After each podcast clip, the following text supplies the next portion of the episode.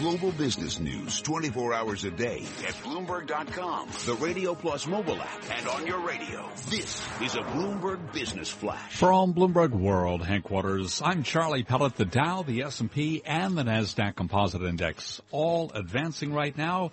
We are looking at a gain of uh, seven tenths of one percent on the S&P 500 index. We're brought to you by VanEck Vectors ETFs. Expect more from your munis.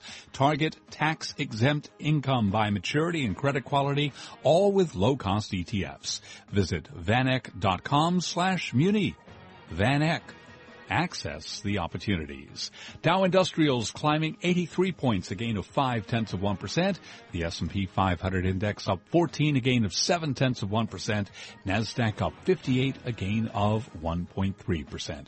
Gold down $1.50 the ounce to 12.53, a drop there of 0.1%. Crude 47.75 a barrel. For West Texas Intermediate crude, that's a drop of 9 tenths of 1%. I'm Charlie Pellet, and that's a Bloomberg Business Flash. This is Taking Stock with Pimm Fox and Kathleen Hays on Bloomberg Radio. A commodities bubble that burst, including for agricultural commodities and the construction industry that is still under pressure around the world. These are things weighing on the world's biggest agricultural equipment manufacturer. That's Deere and Company. The stock price down 5% today, trading at $78 and change. Here to tell us about the quarter, the quarterly re- results for Deere, and even more importantly, what they have to do next and what lies ahead is our own Karen Ubelhart. She's industrials analyst for Bloomberg Intelligence. So, Karen, uh, the quarter was a beat helped by a lower tax rate, but there was bad news in three segments.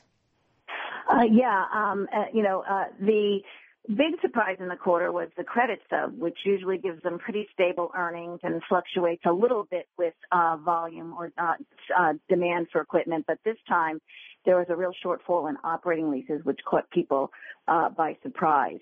Um, the company had to write off residual values. Um, equipment is being turned in uh, earlier than uh, you know the end of the lease because farmers are under stress. It's just another indication of stress. And Deere had to uh, cut their expectations for the credit sub quite a bit. So that was the biggest surprise. Uh, construction equipment has been weak. Uh, they have largely North American exposure. Um, the pricing was a lot worse there, and they they indicated that uh, um, big competitors were discounting more than expected, and cited that it wasn't necessarily the Japanese, so that's probably um, Caterpillar, which is the biggest uh, construction equipment producer. And then the third piece of bad news is the company did not dissuade us from con- concluding that 2017 might be a fourth down year for farm equipment, which is their largest and most profitable business. That was not anticipated. Um, and that, if a fourth down year would be the, fir- the worst for farm equipment since the late 90s. So, uh, you know, even though it looked like they'd be you know, inside the numbers, it looked like that across the board. Karen, uh, speak if you can about the effects of lower prices for oil, natural gas, and other mining commodities, mainly because if you've got construction equipment and you're not using it, you're going to put that back on the market. That means a lot of used stuff is available. Yeah, used equipment prices have been uh, a pressure for them in both ag and construction. Now, in construction, um, the oil business, what's happened is that's returned a lot of equipment that uh, construction equipment that was being used in that that market is now be, uh, you know being returned to be used in construction markets, which aren't that strong in and of itself. So the the oil and gas market is definitely backed up on the on the um, you know construction equipment side as well.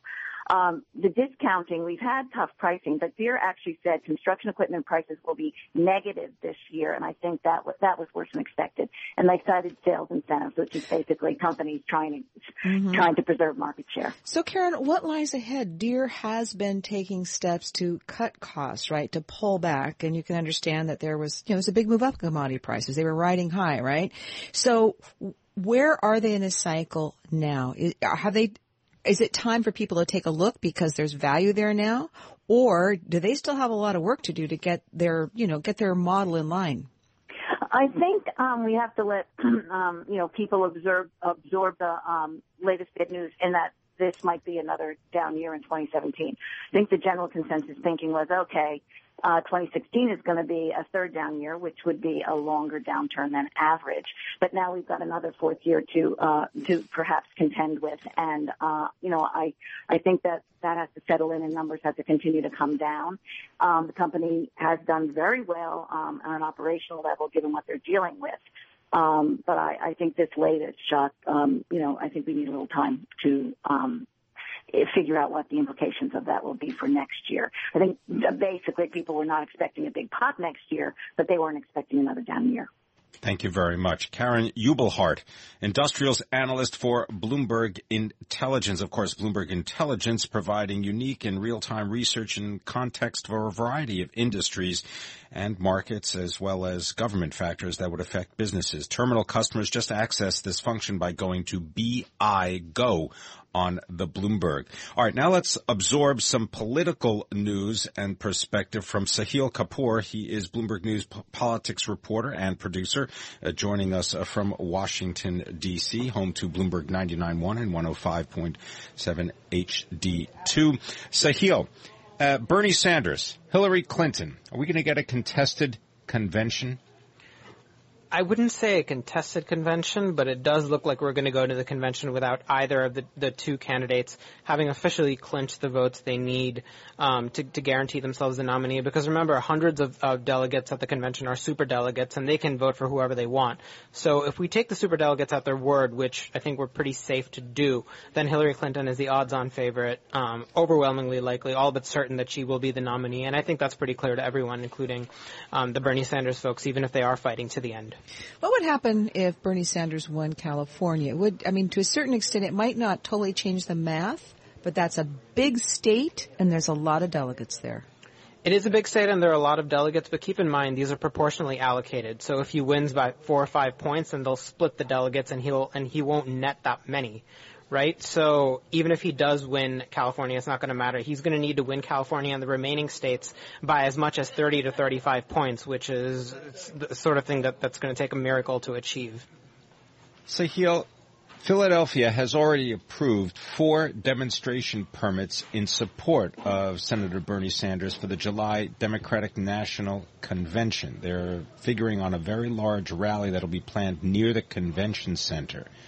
What will that look like and what will that do to the inevitable race between the Democratic nominee and the Republican nominee? We can certainly expect a rowdy series of demonstrations from Bernie Sanders supporters. He's activated a, a long dormant element of the Democratic Party that's been dormant at least since the 1990s, um, which is the staunch uh, left, you know, the staunch left-wing element of the Democratic Party um, that wants almost the, the, sort of fundamental change that, that Donald Trump is pushing for from the right, they want it from the left. So we're, we're certainly going to see that that um, side of the party and that wing of people that very energized and very mobilized and demanding certain uh, um, demanding certain things from the Democratic Party in the platform and from Hillary Clinton in the general election campaign. And a lot of it is going to depend on, I think, what Sanders does, how he uses his leverage, how he uses these supporters that are on his side, and how he harnesses that energy. Things could get out of control. Mm-hmm. So, you have a big story today. Yeah. Uh, you talked to some leading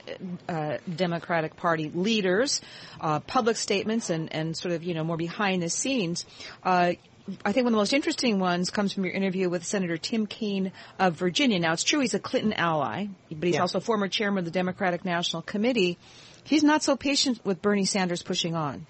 He is starting to lose his patience as many Democrats are. They don't like the fact that given that it's it's um, all but certain at this point that Hillary Clinton is going to be the nominee, that Bernie Sanders continues to fight, that he continues to paint Hillary Clinton as the candidate of Wall Street and of big business and kind of, you know, suggest that she's corrupted by all these campaign contributions. They don't like the fact that one of their own is still attacking their presumptive uh, and, and likely nominee. So I think Tim Kaine was giving voice to what a lot of people in the Democratic Party think in terms of arguing that now is the time for Bernie Sanders to dial back the rhetoric and uh, shift toward a, a more unifying uh, Uh, stance.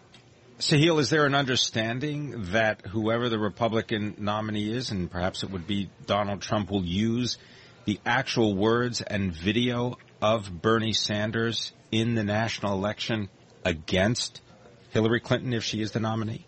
Right. So firstly, Donald Trump is the presumptive nominee. He will be the nominee, and yes, that is a guarantee, that is an absolute certainty that he will use Bernie Sanders' words against Hillary Clinton. He's already doing it. He's already doing it in tweets and social media um, postings, and frankly, the Hillary Clinton campaign is going to do the same thing with Donald Trump. A lot of Donald Trump's Republican opponents said some uh, very fiercely critical, um, some pretty nasty things about him in the primary as well. So you know, this is just part of the whole this is just, I guess, part of the whole exercise of, of, electoral politics. We'll see that happening on both ends.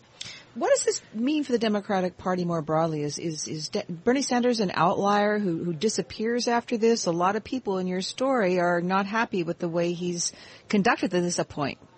No, he definitely won't disappear after this. Um, the question is what kind of figure emerges so this is this is sort of the fork in the road that Bernie Sanders has to contend with and, and decide what sort of um, politician he wants to come out as on the other side. Now he has two options as I see it. One is to continue as the figure he's been for the last 25 years and work within the party to achieve reforms. The other is to use his grassroots base of supporters as a sword against his party and to try to force reforms against their will.